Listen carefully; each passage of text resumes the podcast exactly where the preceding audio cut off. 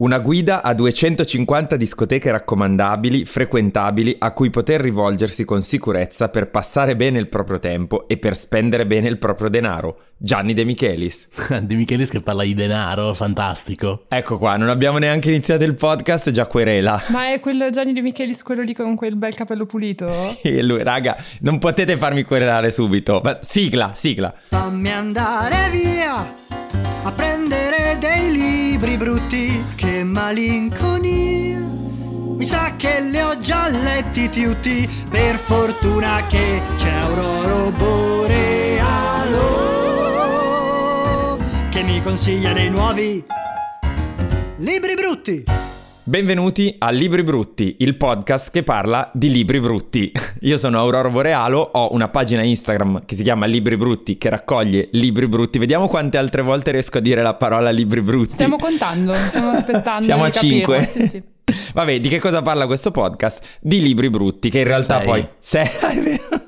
Che in realtà poi libri brutti, Sette. sette, non sono, ma a volte, vabbè, per me sono bellissimi, questo è un problema mio. Ma in generale sono libri che poi vedremo, mi piacerebbe eh, far scoprire che raccontano di alcune parti della società italiana in maniera assolutamente spietata. E poi avrei anche qualcosa da dire sul fatto che non siano brutti, però andiamo avanti. Allora, per me sono bellissimi e nel corso di questo podcast farò di tutto per convincervi del fatto che tutti i libri hanno la loro dignità. Più o meno, sì, però è vero, è vero, io sono molto d'accordo con questa visione. Come potrete capire, non sono da solo, sono qui con due dei miei content creator preferiti, incidentalmente Carlotta Sanzogni e anche PR del mondo dell'editoria, mentre Massimo Fiorio per gli amici di Etnam, ma anche per i non, soprattutto per i detrattori di Etnam, è uno degli storici, forse uno dei primi creatori di meme eh, italiani, ma soprattutto mi risulta che in questa stanza sia l'unico autore di bestseller finora. Purtroppo sì.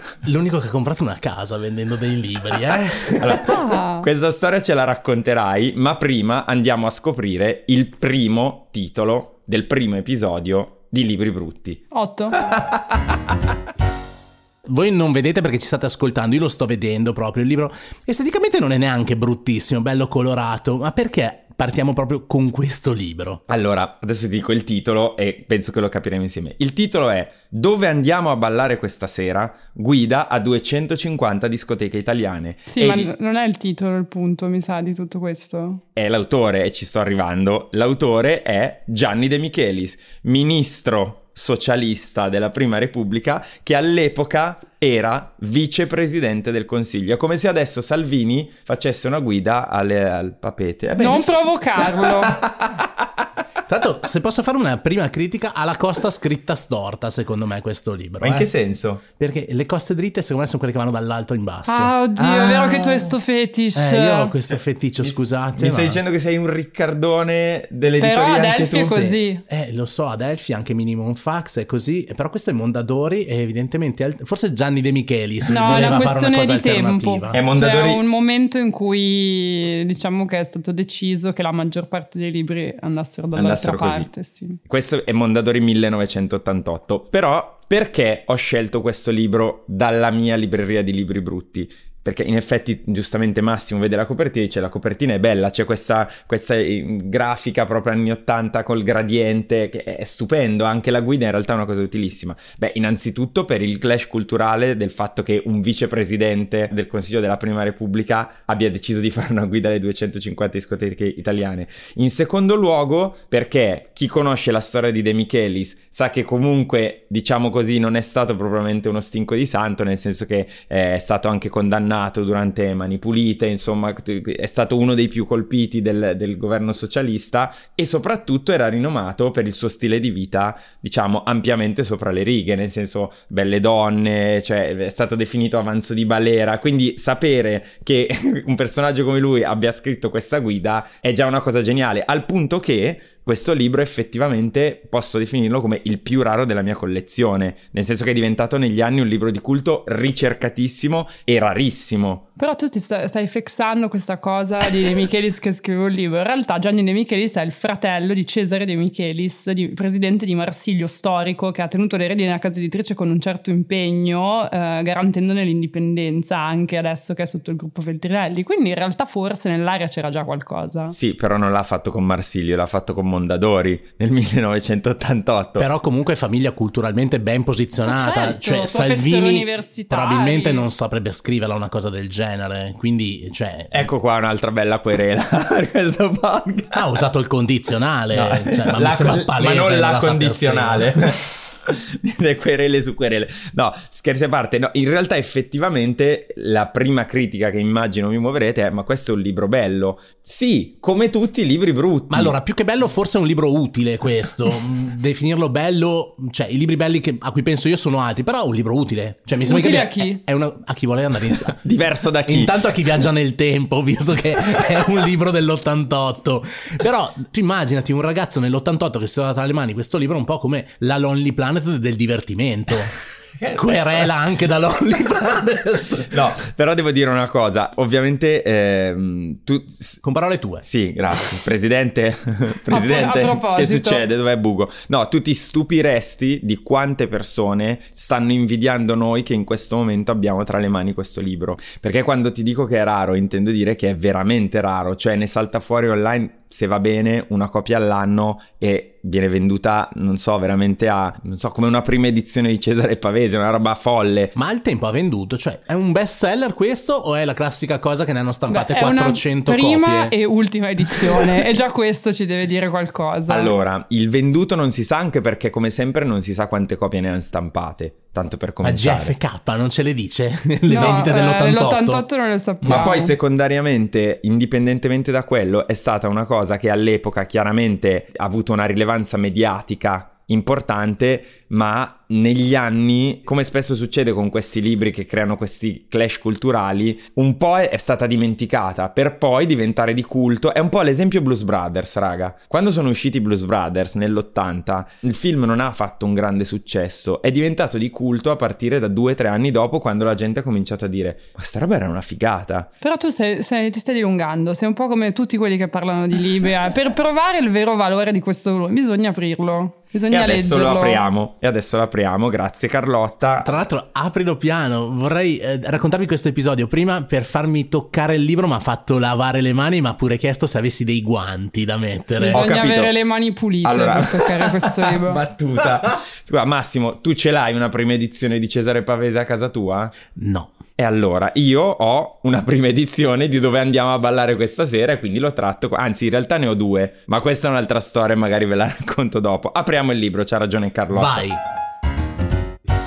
Allora, prima cosa, quando si descrivono, quando si parla dei libri, mi hanno insegnato che la prima cosa è la prefazione. Sì, e Sì, qui in questo caso la prefazione è di Gerry Scotti Ah. Ne- nell'88 Jerry Scotti aveva 28 anni, tipo. ed era, vi ricordo, candidato Vicepresidente del Consiglio. No, era candidato con i socialisti. Eh, Gerry Scotti era socialista, è stato deputato socialista con De Michelis, che poi mi sa che è il motivo per cui Guarda, ce l'ho qui purtroppo. Eh. Virginio Scotti in arte Jerry. Correva il 1987 quando veniva candidato a Bettino Craxi nelle fila del Partito Socialista Italiano. Perfetto, adesso tutto torna. Ecco perché ha scritto lui la prefazione. improvvisamente mi sembra bello essere nata nel 93 e invece Eh sì, tu sei Beh, uscito, se sei pensi- nata Io sono che nata ormai mani pulite stava andando, stava passando. Sì, mani pulite, eh, or- ormai se, ne, se le erano anche già asciugate. Comunque, eh, vi leggo la prefazione al volo di Gerry Scotti perché è una cosa incredibile. Io sto continuando a pensare a Gerry Scotti, che tra l'altro adesso è il king dei meme. C'è proprio una wave su Gerry Scotti sull'intelligenza artificiale che è. sì che infinita. canta qualsiasi cosa. Canta qualsiasi cosa. Ma infatti avremmo dovuto farla leggere a lui.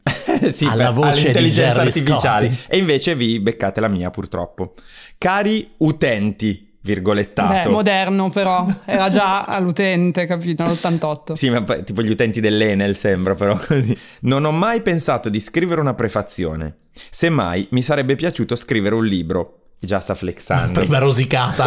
Prima rosicata dritta. Scrivere un libro è un sogno che tanti tengono nel cassetto. Giornalisti, politici, sportivi, ex pericoli pubblici numero uno, pentiti, amanti insaziabili, perseguitati, vincitori al totocalcio. Tra l'altro ha descritto la vita futura di De Michelis. De Michelis, stavo pensando alla stessa cosa. Aspetta, parentesi, gli scrittori no, non sognano, loro lo fanno di mestiere. Ah. Vabbè, ma anche scrivere la prefazione a un libro è cosa non di tutti i giorni. Vuol dire come minimo conoscerne l'autore e goderne la stima. Essere sufficientemente letterati ed esperti sull'argomento trattato da non cadere nel ridicolo. Essere carini con l'autore stesso senza tesserne lodi o inni per non cadere nel patetico. Insomma, una grossa responsabilità. Io questa responsabilità me la sono sentita addosso insieme a una manata sulla spalla un bel mezzogiorno nel bel mezzo del transatlantico di Montecitorio. Flexa, flexa. Flexa il fatto che anche lui era a Montecitorio perché Beh, certo. Autore della manata e del libro, Gianni De Michelis, in quel momento presidente del gruppo socialista alla Camera. Mentre scrivo quest- questo righe, un refuso, primo refuso, raga, segniamo. Mentre scrivo queste righe, vicepresidente del Consiglio. Mentre le leggete voi, chi può dirlo? Morto. Eh, no, beh, cioè, eh no, mentre le leggiamo noi è, mor- è morto tre anni fa. Non, cioè, non è mica colpa mia se è morto, non è che l'ho ucciso io. Mentre le leggiamo noi è morto. Cronaca? Dai, No, non perché- disuniamoci, Anche andiamo perché avanti. è morto. Impossibile seguire Gianni De Michelis nella sua totalità. Ecco, eh, sì, abbastanza. De Michelis è al gruppo parlamentare, Gianni è in aula, il presidente è a una conferenza stampa, l'onorevole è a un congresso sui giovani. E questa potrebbe essere la cronaca non di una giornata, ma di una semplice mattinata. E lui? Comunque presente, sempre attivo, a volte tracimante, vulcanico, quasi tellurico. Cosa Allora, vuol dire tracimante? Adesso lo- occuperò tutto il mio pomeriggio. puoi googolare tracimante, Massimo, intanto No, che... perché ho il telefono sulla modalità aereo. No, però allora va detta una cosa, al di là di tutto, in realtà è una descrizione che è coerente Con il personaggio. Con il personaggio, Sì, sì, sì, quindi sì. comunque quello è figo. Poi tu mi dirai, è comunque De Michelis che ha fatto quello che ha fatto, però in realtà Gerry Scotti Cioè, Scotti ancora non lo sapeva, però, eh, che avrebbe fatto quelle oppure cose. sì, cioè non, non lo sappiamo. Mancavano ancora comunque 3-4 anni. Sì, nel 92, quindi si mancavano 4 anni. Energia vitale allo stato puro, in una quantità tale da permettergli poi a tarda notte di essere comunque in pista, quella da ballo, in qualche locale di qualche capitale. Parentesi, interno, luci soffuse, fumo nell'aria, i suoi collaboratori stremati sulle poltrone si scambiano degli ovvi. Ma come fa? Eh, so io. so io No, basta, basta che ci querelano. Ok. Questa sua impalcatura vitale è sostenuta da un'intelligenza universalmente riconosciuta, da una curiosità mai sopita e da un intuito che esalta le altre doti. Non sono complimenti, sono dati di fatto che elenco con un filo di rammarico per essere arrivato secondo su questo progetto. Seconda rosicata proprio. Ma rosica veramente? Ma invece potremmo avere due libri di questa caratura. Infatti sì, avrebbe potuto farle anche lui. Comunque, secondo su questo progetto, un libro sulle discoteche lo tenevo in qualche parte del polveroso solaio del mio cervello, in attesa di trovare il tempo di andare a cercarlo. Ah, anche poeta. Maledizione, onore al merito, Gianni De Michelis il tempo l'ha trovato. Ed è stata una di quelle sue fulminanti intuizioni di cui sopra. La lascio descrivere a lui in un'intervista ciaccolata fatta su Epoca del 10 aprile del 1988 con Dalla e Morandi. Epoca. mm. Madonna. Delle discoteche mi ha affascinato la loro diffusione. Sono almeno 6.000, ma soprattutto ho scoperto che sono il luogo deputato della comunicazione giovanile. Vi sembrerà banale, ma qual era un altro modo per capire i giovani di oggi se non quello di scrivere un libro sul luogo dove si incontrano e crescono? Ma quale altro modo aggiungo io per mantenersi giovani oggi, domani e dopo se non quello di ballare all night long? Divertiti Gianni, quando trovi il tempo, e divertitevi anche voi, cari amici lettori. Fraternamente, Gerry Scotti. E qui devo entrare con una nota molto triste per me. Cioè, quando De Michelis ha scritto questo libro aveva la mia età, l'età che io ho adesso. Pensa cosa potresti fare. Pensa cosa avrei potuto tuo- fare nella Beh, mia vita. Allora, posso dire una roba? Tecnicamente hai venduto più libri di De Michelis. Vabbè, e torniamo questo- a dirlo questa roba. E, non sono neanche andato in galera.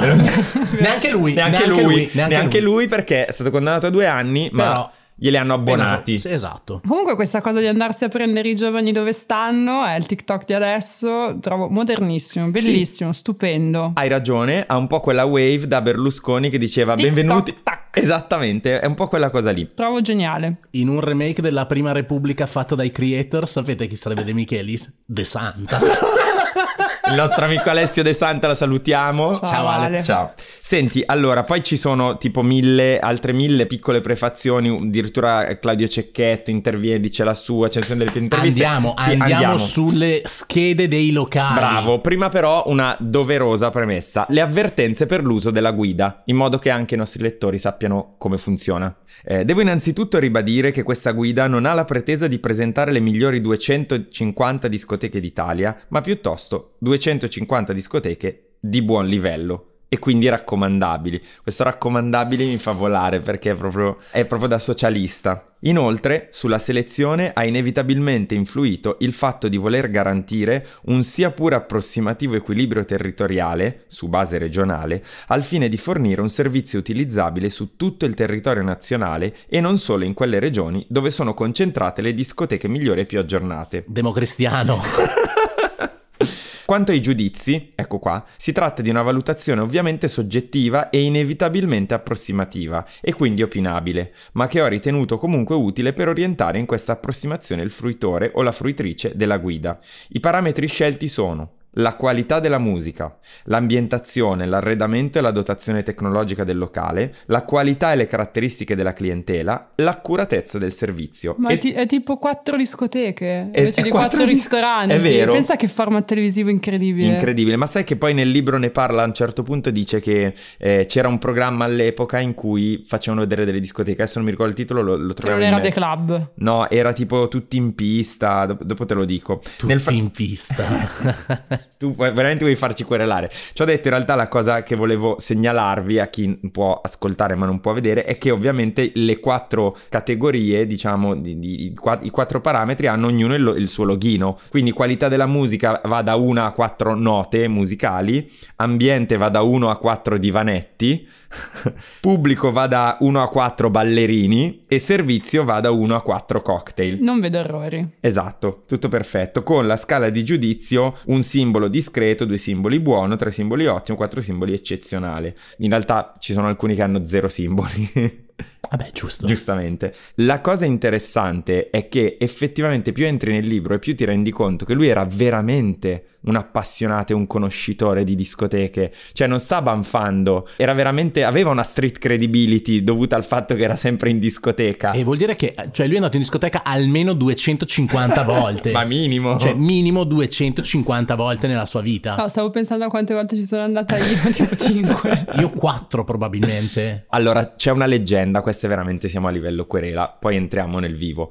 La leggenda è che pare che questo libro sia anche molto raro e molto ricercato perché è anche uno dei più costosi da realizzare nella storia dell'editoria italiana, perché lui ha mandato a rimborso tipo 50 persone del suo team in giro a far serate in 250 discoteche, che poi non ci vai un giorno No, solo. ma così mi crolla il mito di De Michelis che va a distruggersi tutte le sere in 250 Anche, discoteche. però non può essere in tutte, cioè che se no ci impieghi, quello faceva giustamente anche il deputato e il vicepresidente, però questa è una leggenda, Beh, forse allegedly. in- se fosse così uno dei progetti diciamo, Più ambiziosi. ambiziosi di Mondadori, che non è proprio il primo editore che passa. Prima, prima querela anche per Carlo Abbiamo detto Mattei. nove Sì, volte no, più libri che altro primo lavoro perso, visto il lavoro che faccio. Abbiamo detto 9 volte libri brutti e 26 volte querela finora.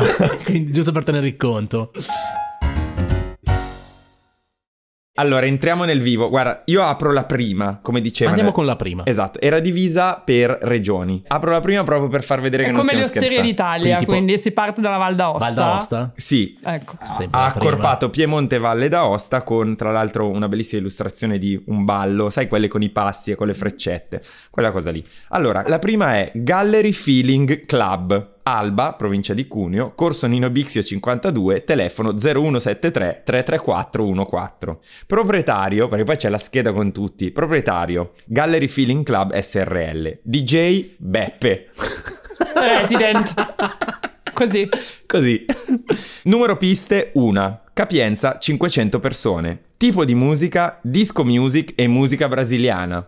Periodo apertura dal 1 settembre al 31 luglio. Giorni chiusura da lunedì a mercoledì. Orario 21.30 3.30. Ingresso lire 15.000 o tessera per i soci. Parcheggio sì. Vabbè, ma è meraviglioso. No, è meraviglioso. ragazzi. E abbiamo musica 3, quindi buono. Ambiente 4, quindi il massimo. Pubblico, cioè il tipo di clientela, diciamo, 3. e servizio 3, qui comunque molto alto. Alba è una piccola e attiva città di provincia, a tutti nota per i prelibati vini e per i gustosi tartufi bianchi. Se ci andate, vi consigliamo anzitutto una bella cena a lume di candela e poi una puntata al Gallery Feeling Club, l'ultima novità della vita notturna della cittadina. Un bagliore rosa attira lo sguardo, è l'insegna della discoteca non distante dalla circonvallazione esterna. Una breve scalinata, un portone a vetri laccato di nero, pomi dorati, un elegante ingresso, un'ennesima porta a vetri e finalmente eccoci nel cuore del locale. Io qua sotto vorrei tipo un sottofondo di prima house fine anni 80 per descrivere questa roba. Ma anche sai la musica dei porno, cioè proprio ma giù basso un qualche sax. Sarà quella luce lì. sì, quella luce, quel, tutto quel rosa. Il meglio arriva adesso, è la prima pagina e l'ho aperta proprio fuori da ogni dubbio colonne con video incastonati, pavimenti black and white, neon colorati, divani bianchi, marmo nero striato, eleganti tavolini bassi, si riconosce la mano dello stesso architetto ideatore della Baia Imperiale di Gabicce e del Sesto Senso di Desenzano del Garda. Sono due i bar con elegantissimi barman pronti a soddisfare le più svariate richieste. Invece, chi ha appetito può fare un raffinato spuntino al piano soppalcato. Questo è importante. È venuta fame, ti è dirò. importante. No, ma l'ambiente, raga, ambiente incredibile. A una certa ora, musica brasiliana originale apprezzata da un pubblico chic selezionatissimo. Tessera executive personale riservata a pochi eletti. Ma immaginati tipo 500 De Michelis in questa discoteca. C'è personaggi simili a De Michelis che sono lì che si ascoltano la musica brasiliana, vanno a prendersi lo spuntino al piano di sopra, con quel sottofondo però del sax, dei film porno, perché cioè io a descrizione continuavo a pensare a quello. elegante, se posso scegliere un aggettivo direi elegante. Elegante. Io sono sì. incantato dalla possibilità di poter mangiare in discoteca. Eh Sì, beh, Cioè, non co- so se nelle, nelle discoteche dove sono stata lo farei, però mh, è un'opzione che mi interessa. In effetti, poi vediamo in alcune, leggo un paio di spezzoni, dice persino De Michelis che il servizio cucina non è così, però del resto non è che vai lì per mangiare, però c'era anche, era un servizio in più. Però qui era per una clientela selezionata, Giusto, quindi Esatto. Massimo, scusa. Comunque sfogliando sono tutti così, addirittura ce n'è uno, e adesso vi dico quale, vabbè c'è le Macabre, Abra, ecco, l'Arcantastar che era praticamente dentro un antico castello medievale, cioè robe proprio da anni 80, proprio da spreco, stu- tutto stupendo, poi descritto ovviamente in maniera impeccabile, cioè non c'è niente fuori posto. Vabbè, non, non- non siete curiosi di Io sapere? vorrei sapere, cioè vorrei leggerne una che esiste ancora, se c'è. Assolutamente, assolutamente c'è ed è... Sarebbe bello sapere quante di queste 250 esistono ancora. Ah, ma ce ne sono un po'. Allora, una su tutte, assolutamente l'Hollywood.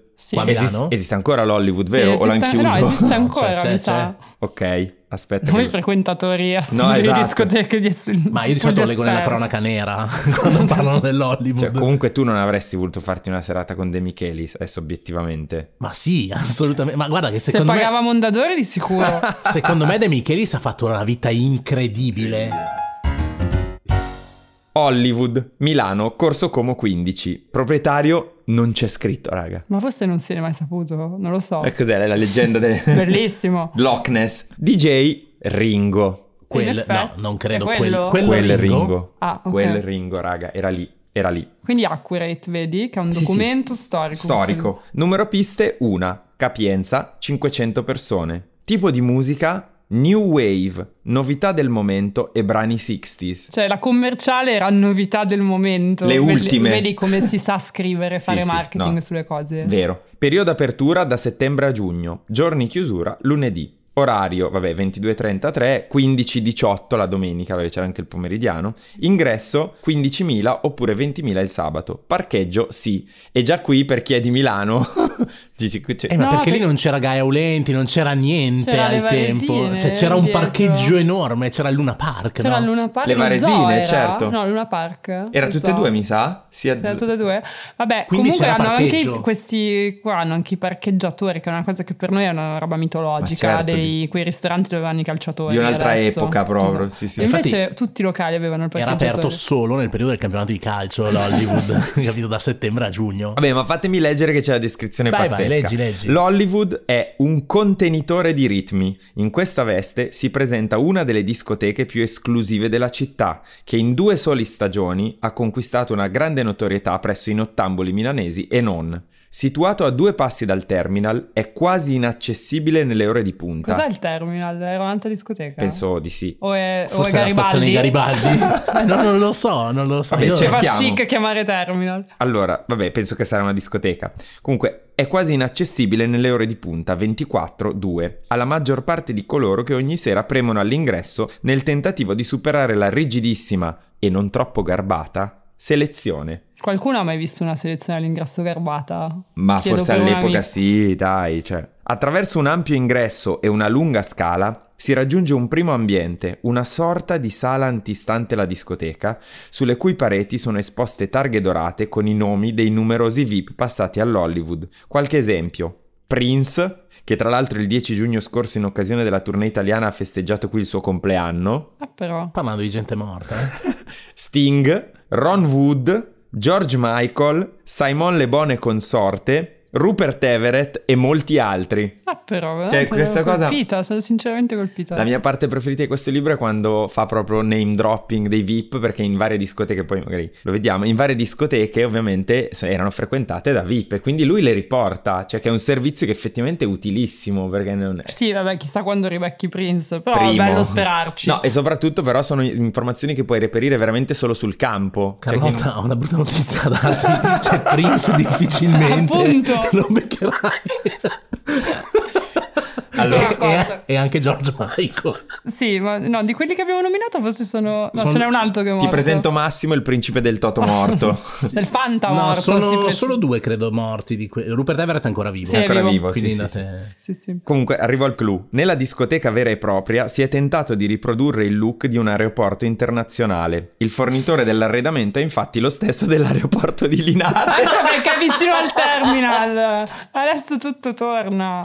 I colori che prevalgono sono il nero, il rosso e l'arancione. Io ho visto solo il nero. Allora, Forse ne stavo non- bene. non c'era l'armocromia al tempo No, perché posso nero, rosso dire- e arancione. Che merda, scusa. Cioè, rosso e arancione. Io non mi ricordo un ambiente completamente nero. Ma forse ma anch'io ci sono stato una volta. Però Carlotta, tu sei nata cinque anni dopo de- della scrittura di questo libro, Quindi quindi, non vale. magari l'hanno pitturato l'Hollywood Esatto. nel frattempo. È probabile. Cinque anni. Comunque, una prima area è riservata al bar, fornitissimo e sovraffollato. Sulla destra è situata l'ampia pista circondata da divanetti metallici rossi, che saranno comodissimi, immagino, E puliti. su cui si affaccia la console che è affidata alle mani di un DJ dalla fama ormai consacrata, il bravissimo Ringo, che mixa piacevolmente new wave di qualità e trascinanti brani 60s. D- So che dovresti parlarne male tu, però non parliamo male di Ringo perché è come sparare sulla Croce No, Rossa. anche perché Querela. sarà, sarà uno dei prossimi ospiti, quindi eviterei. Il pubblico dell'Hollywood è per lo più composto da giovani ben vestiti, fotomodelle e fotomodelli di grande richiamo, tra gli altri la nota René Simonsen. Chi cazzo è René Simonsen? Tu te la ricordi? No, eh sì che ho una discreta conoscenza delle modelle del tempo, però no, René Simonsen non, dice- non mi dice nulla. Vabbè, dopo la cerchiamo. Nonché esponenti dello show business. Per loro vengono organizzate feste a tema tutte le sere, eccettuati... Mm? Si può dire. Ma sì, si può sì, dire? esiste, è la Ok. tua lingua. eccet- Se avessi scritto dei libri lo sapresti. eccettuati il venerdì e il sabato. Questa serata è dedicata a Alexanderplatz con birra per tutti. Un po' di cattivo gusto i butta fuori, in impeccabile abbigliamento stile nazista con tanto di svastica. Beh, elegante, c'è proprio la, la chiusura perfetta, insomma. Ma tra l'altro io ho notato che non ha mai citato i calciatori, quindi forse nell'88 Eh no, è una cosa non successiva. E poi c'era la domenica sera dall'Hollywood, che era una cosa, era la serata. Sì. Era tipo. aperta domenica pomeriggio. Sì, qui domenica pomeriggio. Quindi proprio nel Sì, ma momento in cui quella loro la giocando. pomeriggio era la roba dei ragazzi più giovani. Sì, di solito Quella sì. cosa che i miei genitori non mi hanno mai fatto fare, ecco come sono cresciuta. Stessa identica Ma cosa. meno Ma male, eccoci qua, aggiungo, no? raga. Cioè, a, Verona c'era il Queen.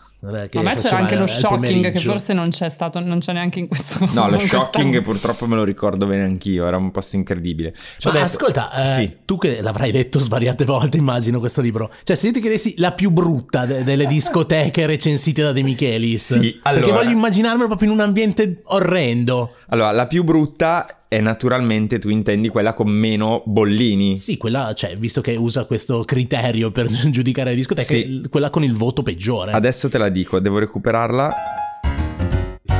La discoteca peggio votata dell'intero manuale, quindi 250 discoteche, è il Popsy Music ad Arquapo Lesine, in provincia di Rovigo, sulla strada statale Rovigo-Ferrara. Zona stupenda, ve la consiglio, conosco molto bene quella zona lì perché da Veneto l'ho frequentata tantissimo, sono molto curioso, vai. Proprietario Saro SRL, DJ Silver e Marco Galli, numero piste 1, Capienza 1800 persone, raga, non esistono tutte queste persone a Rovigo, cioè erano tutti lì. Tipo di musica disco music, periodo apertura tutto l'anno, giorni di chiusura lunedì, martedì e giovedì, orario 22-3, ingresso lire 8000 domenica e mercoledì, lire 10.000 venerdì, lire 12.000 sabato, parcheggio sì. Votazione, musica 2 su 4, ambiente 1 su 4, clientela 1 su 4. Eh, ma perché sei a Rovigo? Cioè, queste due vot- le ultime due cose perché sei a Rovigo, secondo me. Senza, cioè, scusate, amici di Rovigo, io vi amo tantissimo, però è così. Per finire con, si salva un pochino con servizio, quindi cocktail, eccetera, 2 su 4, che comunque Onesto. Onesto. A Rovigo e provincia il Popsy è praticamente l'unica discoteca degna di nota, quindi mi viene a pensare pensa alle altre. È abbastanza grande, frequentata e conosciuta da rappresentare una realtà degna di essere presa in considerazione. Tuttavia, tra le tante che ci è capitato di vedere, dal punto di vista dell'immagine è sicuramente una delle peggiori.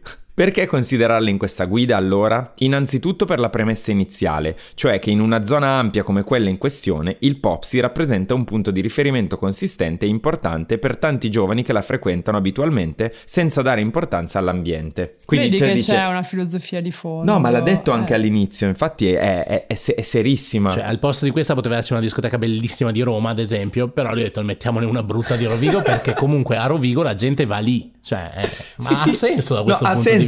Poi tu astrai e pensi che è De Michelis, e questa è la cosa incredibile, forse un po' di tutto il socialismo. Tanto Michelis è l'idea zona perché Venezia e Rovigo non è che siano particolarmente lontane. Sì, sì, è vero. In secondo luogo, la fantasia e la vitalità della giovane titolare riescono a stabilire un clima simpatico e divertente attraverso momenti di incontro e di aggregazione piuttosto originali, anche se talvolta non proprio di buon gusto. Oh, non la Detto manda a dire. Lui, però, Detta hai ragione. Cioè, vabbè. A fine maggio, inoltre, e qui emerge proprio tutta la, la vena democristiana a fine maggio inoltre questa discoteca ha chiuso i battenti per rinnovarsi completamente, nella convinzione non solo nostra dunque che sia venuta l'ora di cambiare completamente immagine. Riaprirà a settembre alla grande, completamente rifatta. Il giardino esterno diventerà una seconda discoteca con una pista e un DJ diverso da quello attuale, stoccata quindi, che continuerà a stare alla console all'interno. Cambierà probabilmente anche il nome, ma la curiosità ve la lasciamo fino a settembre. Il nostro punteggio evidentemente si riferisce al Popsy non ancora rinnovato. Quindi la peggiore discoteca in realtà è una discoteca che si sta rinnovando completamente. Ma sì, ma vedi che c'è della speranza, è un po' una pubblicità per Sì, un è un patatone, sì, cosa sì. gli vuoi dire? Non sembra un indagato. Una cosa devo dire, recentemente dopo aver letto per l'ennesima volta questo libro mi è capitato di vedere quella famosissima intervista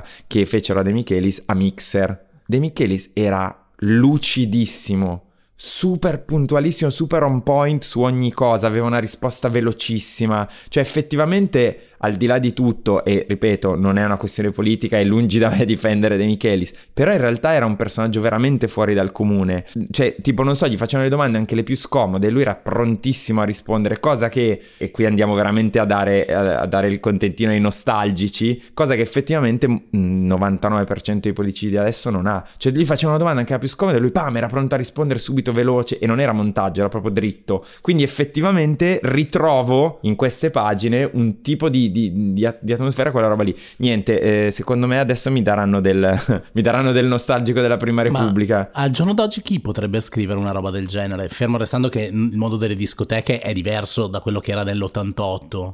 Antonio Razzi. Pensaci, Antonio Razzi, che tra l'altro ha scritto un libro che si chiama Un senatore possibile, in copertina c'è lui nudo con la cravatta. C'è del silenzio imbarazzante. Sì, no, sto pensando se c'è qualcun altro. no, no, in realtà adesso scherzi a parte, effettivamente lui era veramente fuori dal comune al di là di quello che ha fatto perché era veramente lucidissimo e la descrizione che ne fa Gerry Scotti all'inizio io ce la vedo. C'era uno che work hard, party hard, Però si diceva. Era anche proprio. un momento diverso, nel senso che noi abbiamo un po' l'immagine di Salvini al papete e nient'altro. Cioè, Sì. non, non c'è più quel sottobosco di cosa dove se tu vedevi una persona in un salotto rispetto a un'altra cosa non andavi a intaccare finché non veniva inquisito, capito? Sì, c'è anche da dire che cioè, paragonare Salvini a De Michelis è proprio paragonare du- due... Non dirlo, No, no, non no, dirlo, era- non dire quella, non era un che stai per- paragone, era per dire una, una cosa che mi evoca la- mh, lo stesso mondo, la stessa atmosfera. In realtà no, perché sono poi due usi completamente diversi. Io semplicemente mi trovo a dover dire una cosa veramente da boomer che oh, non ci sono più i politici di una volta. Beh, ma non è neanche. Cioè, Però c'è anche proprio una situazione diversa. Sì, secondo me. Dove non diverso. non è, allora, non è vero che non si può più dire niente, però è più complicato dire certe cose. questo è vero. Secondo me. Questo è vero, stiamo dicendo delle cose troppo serie, è il motivo per cui sei qui Carlotta, e invece io le riporterò assolutamente in basso leggendovi, giustamente per par condicio, il locale meglio votato. Eh. Quindi il miglior locale del 1988 secondo Gianni De Michelis. In realtà sono due, potete scegliere, io ho la mia preferenza. I due a pari merito per punteggio sono il Sesto Senso Club di Desenzano del Garda in provincia di Brescia, che tra l'altro io vengo da Brescia quindi rappresenta, e la Baia Imperiale di Gabicce Mare in provincia di Pesaro. Quale volete leggere? Sto Stesso senso? senso, sì, sì, sì, sono Mm, d'accordo. Però io volevo leggere la Baia Imperiale, quindi leggo la Baia Imperiale. Gra- grazie. grazie. Vado. No, è più bello, secondo me. Allora, proprietario, la nuova Baia degli Angeli SRL, con quella tenuta corta. DJ Gianni Parrini e Daniele Baldelli, che è un mito, se non lo conoscete Daniele Baldelli è un king assoluto della musica afro in Italia, cioè veramente fortissimo. Non lo conosciamo. Perfetto. Numero piste 6. Ma però. Capienza 4.000 persone, un paesino. Tipo di musica disco, funky e afro. Perfetto, cioè la mia serata perfetta. Periodo d'apertura tutto l'anno. Giorni di chiusura estivo nessuno. Quant'è romantico? Estivo nessuno.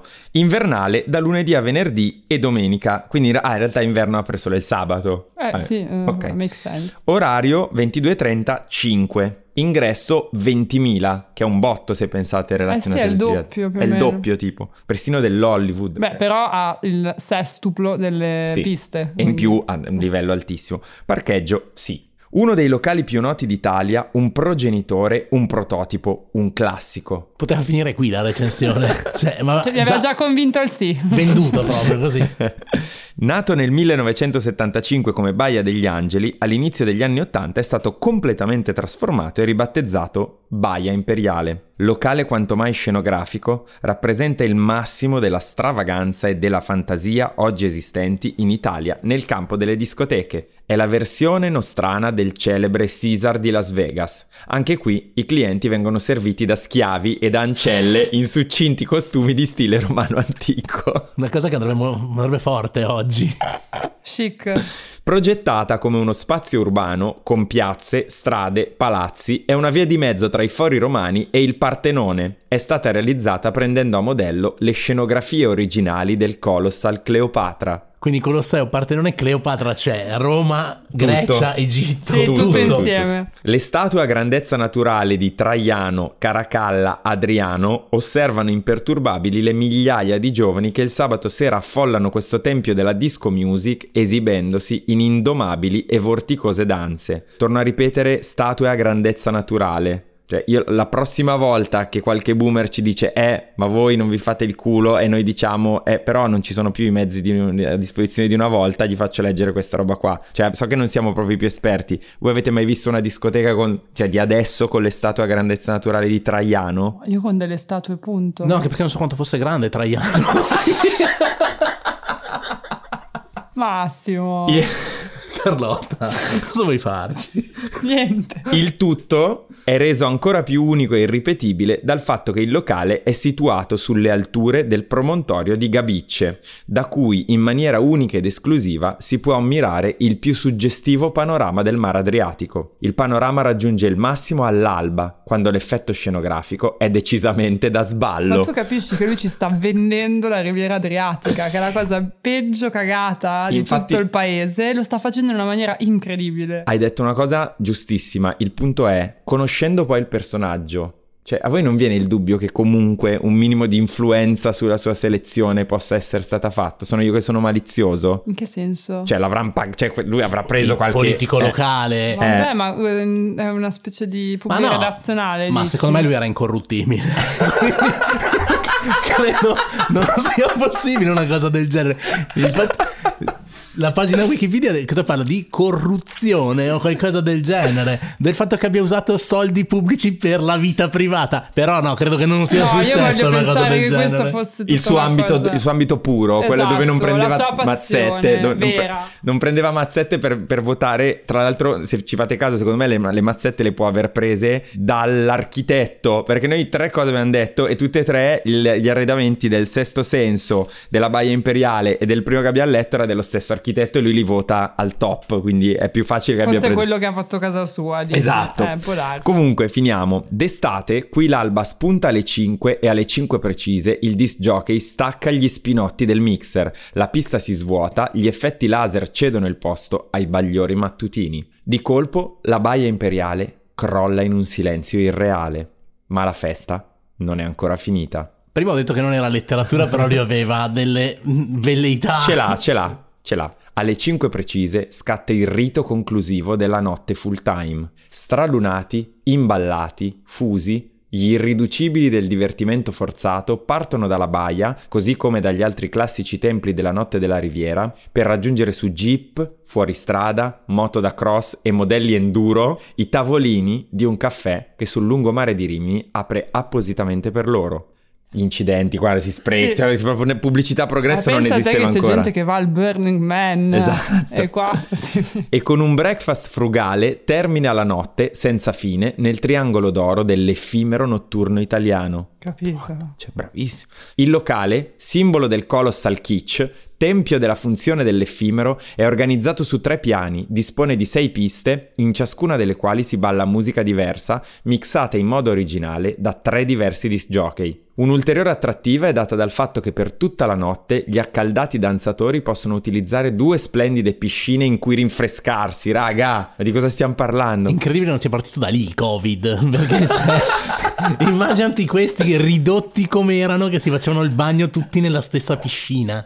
Grazie cloro. Molto bravi i disc jockey del locale, Danilo e Gianni, che propongono le ultime novità musicali con netta preferenza per la stretching music composta da vari tipi di sound, dalla musica anni 60-70 al funky, all'afro, alla house, al rap, comunque stravolta nei tempi e nei mixaggi da apparecchiature elettroniche e da effetti speciali. Beh, picciano. Sono stiamo ferma alla stretching music. Esatto, stretching music sembra tipo la... Jane la- Fonda la musica di Jane Fonda, esatto.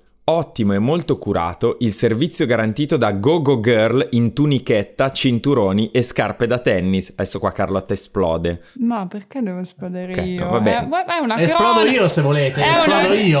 No, è cioè- una cronaca storica accuratissima senza filtri io sono solo contenta di poterla leggere Guarda, sei veramente una signora. Ma mi devo arrabbiare con un pezzo di carta adesso, cioè mi state sfidando così. Sono molto molto felice di poter sapere cosa è successo prima perché non si ripeta. Giusto? E a tale proposito, lasciate Pezzo che di vi carta. A tale proposito, lasciate che vi racconti, che vi legga questo capoverso che è fondamentale. Non c'è da stupirsi che un locale del genere possa vantarsi di un carnet di ospiti di assoluta eccezionalità, tra cui vogliamo ricordare, scegliendo a caso, Renzo Arbore, Grace Jones, Ugo Tognazzi, Stefania Sandrelli, il regista Stanley Kubrick e Silvio Berlusconi. Non si capiva subito Raga, che era un Immaginati una di serata che ti siedi al bar e c'hai da una parte Stanley Kubrick e dall'altra Berlusconi. Cioè, Sembra tutto un davvero- film di Stanley Kubrick. Ha davvero vissuto la vita perfetta De Michelis. Questa è la miglior linea temporale possibile, è Eh sì, incredibile. l'abbiamo cioè- mancata. Cioè, di un, po'. libro, un libro in cui c'è dentro nella stessa frase queste persone pazzesche. E poi chiude, giusto per non farci mancare niente, davvero, virgola, è un locale in cui bisogna andare almeno una volta. È ancora aperto questo? Aspetta che controllo. Prenota, È già che, ci aperto? sei, già che ci sei prenota. Un tavolo su, come si chiama? Eh, Su The su Fork. Allora, Baia. Lo facciamo in tempo reale perché non si dica. Adesso vai, trovi Wes Anderson, Di Maio. Allora, Baia E Imperiale. John Bruno. Ba- Baia- che si Vabbè, consola. Lo sto per dire? Querela. Comunque ho guardato Baia Imperiale su Google Maps, discoteca Gabicce Mare, chiuso temporaneamente. Vabbè, ma perché inverno, Francesco? Certo. Fondamentale. Bella ragione. questa. A questo punto, se me lo permettete, abbiamo due opzioni. O vi leggo il sesto senso, che ve l'ho tenuto lì, oppure c'è una chicca finale. Stesso senso. Desenzano, Desenzano, Desenzano. No, vi leggo la chicca finale. non c'è nel sesto senso niente. C'è democrazia anche in questo podcast, un No. po' come nella Prima Repubblica. Comunque, in realtà c'è anche tutta una brevissima sezione che è fatta apposta per flexare, per far vedere che lui è- ha girato il mondo per il clubbing, sulle discoteche estere. In realtà dà una recensione molto bassa al Palladium di New York, ma dà voto pieno, quindi 4 su 4 su tutte e quattro le categorie, a una sola discoteca che è il Le Bain francese. Quindi è proprio per lui la discoteca più bella del mondo tecnicamente, con una descrizione che voi non ve lo potete neanche immaginare. E quindi ve la leggo. Vai, leggi. ecco qua. Io voglio sapere intanto la capienza. Capienza bassa, cioè bassa, medio, 1200 persone. Numero piste, una centrale più una sopra l'antica piscina. Tipo di musica, disco music, rock, twist, cha cha cha, boogie, slow, reggae, cioè tutto, praticamente tutto. Periodo apertura tutto l'anno, dalle 22.30 alle 6, ingresso 120 franchi, giorni chiusura nessuno. All'ingresso la bionda Marilyn scruta e giudica, si entra solo se lei dice sì e ogni sera lei sceglie la compagnia per quella sera. Una volta dentro, il cubano Gui Cuevas ti riserva una sorpresa con una musica sempre diversa. Jean-Michel Carol al bar ha sempre un sorriso e Sylvie Grumbach, la regina incontrastata delle relazioni pubbliche parigine, ogni sera arriva sempre in compagnia di uno che conta. Fin qui sembra tipo gli Avengers. Oppure una barzelletta, c'è l'inglese, il francese, il tedesco, il cubano. Mick Jagger Così. Ormai praticamente sempre a Parigi, dà appuntamenti solo alle Ben. Dopo i grandi concerti, Bruce Springsteen, gli Spandau Ballet, Sting, Annie Lennox degli Eurythmics ci arrivano invariabilmente. È qui che Stephanie di Monaco si è innamorata di Rob Lowe. No, vabbè, vedi, è letteratura. Io lo dico dall'inizio della puntata, se non è letteratura questa. Sì, Rob Lowe eh, in realtà tipo era un attore buono, no? Sì, vabbè, ma tutta la storia di Stefania di Monaco Ah, è qualcosa ragione. di incredibile. Hai ragione, hai ragione. Io sono stata formata su questo. Giusto, vero, incontrovertibile. È qui che Stefania di Monaco si è innamorata di Rob Lowe e che Valerie Caprischi si nasconde. Si è nascosta benissimo. Roman Polanski è di casa. Mm. Mm. come gli stilisti Azzedine Alaya e Jean-Paul Gaultier, o come Bob Geldof della maxi campagna contro la fame del mondo. Cioè, capito l'unica cosa che ha fatto nella Eh, sua certo. vita quella. Eh beh, perché nell'88 tecnicamente eh, era Live quello. Aid era- Esatto. Grazie alla trasmissione televisiva del venerdì sera Ben de Minuit, trasmessa dalla rete berlusconiana in Francia, sono arrivati politici, scrittori, pittori. Sono tutti dei bagnanti, come ormai si dice in gergo. Sono i protagonisti di serate effimere e sempre divertenti, ma anche i testimoni di una grande passerella di diversi look. Dalla tendenza di moda neo-giapponese a quella postmoderna, dal neodandismo al punk, stupende mannequin e un pubblico in hanno un solo denominatore comune, il ritorno al pavoneggiamento narcisista. Io continuo a pensare a Mick Jagger, cioè che hanno usato Mick Jagger per aprire un paragrafo. si fa abbastanza ridere. Vabbè, chicca finale, a meno che voi non abbiate dubbi o domande, alcune di queste discoteche sono state riportate qua dentro, soprattutto quelle con recensioni più basse, in virtù del fatto che avevano partecipato a una nota trasmissione televisiva dell'epoca. Vi leggo ad esempio il Meeting Club di Aosta, con una valutazione molto bassa, e dice sicuramente il locale più popolare di Aosta e dintorni. Se non- Forse è anche l'unico. Forse no, questo vabbè, non sta a noi dirlo, se non altro grazie alla pubblicità garantita dalla partecipazione alla nota trasmissione televisiva Chi tiriamo in ballo, Che è tipo quattro ristoranti delle discoteche. che è quattro discoteche, sarebbe quindi in realtà esisteva. divertente. Esatto, però Chi tiriamo in ballo è un nome veramente creativo. Come avanzo di balera. È come avanzo di balera, esattamente. Detto questo, come vi ho detto all'inizio, questo libro è veramente rarissimo e la percezione di questa cosa è che credo che almeno 10 volte alla settimana mi scrive qualcuno sulla pagina Libri Brutti per chiedermi di venderlo, chiedergli dove l'ho trovato, chiedere eccetera eccetera.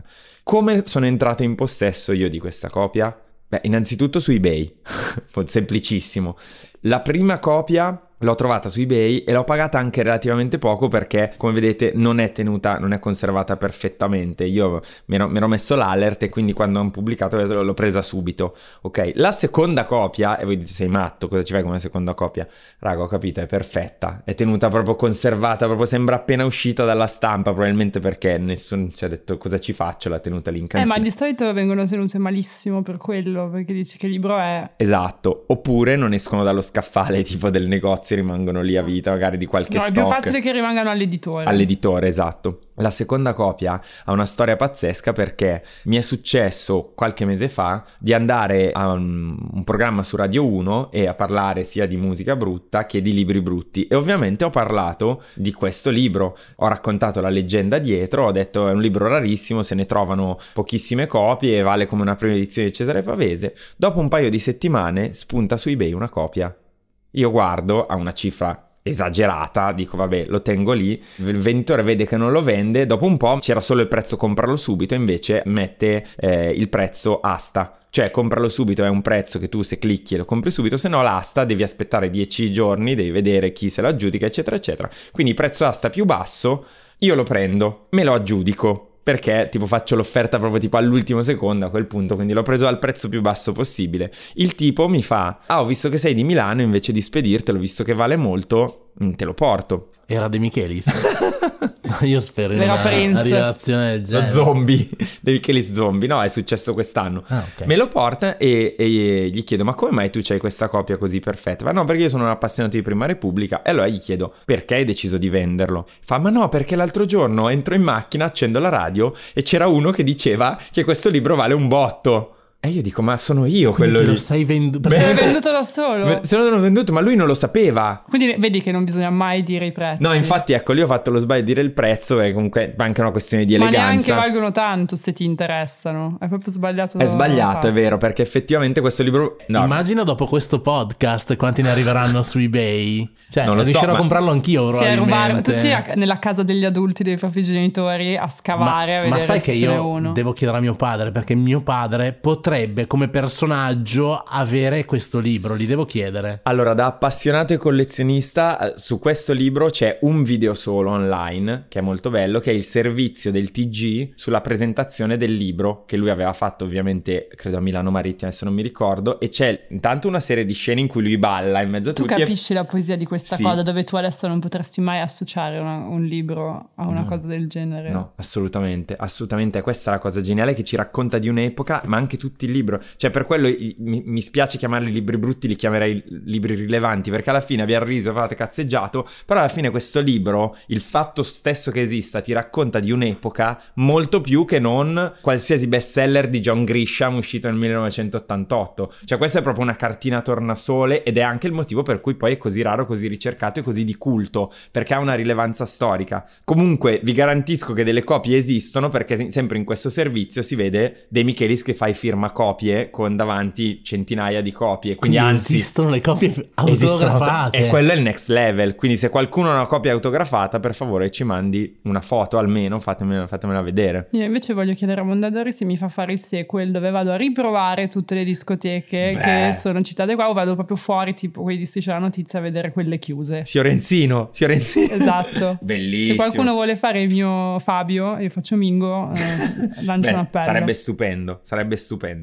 Vabbè, direi che come esordio di podcast siamo partiti abbastanza con il botto. Sì, non sappiamo se arriviamo alla seconda puntata, questa è una certezza. Questo è vero, però io sono anche abbastanza sicuro che abbiamo reso un servizio alle tantissime persone che da anni, mh, a, a me personalmente, anche solo a me mi chiedono, ma Aprio, ma dimmi, ma c'è questa discoteca, ma c'è quest'altra? Cioè, quindi per la prima volta da quando questo libro è diventato di culto, noi l'abbiamo aperto approfonditamente, quindi già questo servizio pubblico. Chiudo con una domanda aperta a voi. Dopo aver letto questo libro, Gianni De Michelis, ci sta più simpatico o più antipatico? Carlotta, Non so se lo voglio dire, ma molto, molto, molto più simpatico. perché? Ma perché vo- non ti viene voglia di andare a ballare con lui? Ma a me subito, almeno in due delle discoteche che abbiamo, che abbiamo letto vorrei aver già prenotato un tavolo. Sfondi. Un- di una sono molto triste che non ci sia più, quindi no, no, no, in Guarda. assoluto diventerebbe almeno un compagno di una serata che vorrei vedere all'opera. Sfondi una porta aperta. Massimo? Allora, De Michelis sì, più simpatico dopo aver parlato di questo libro, eh, andare in discoteca con lui no, ma con voi volentieri potremmo organizzare una serata libri brutti alla Baia Imperiale, secondo me. ecco, ci sono. Stupendo. Ci vediamo là. Ci vediamo là, ma soprattutto ci sentiamo al prossimo episodio di Libri Brutti, il podcast che parla di libri brutti.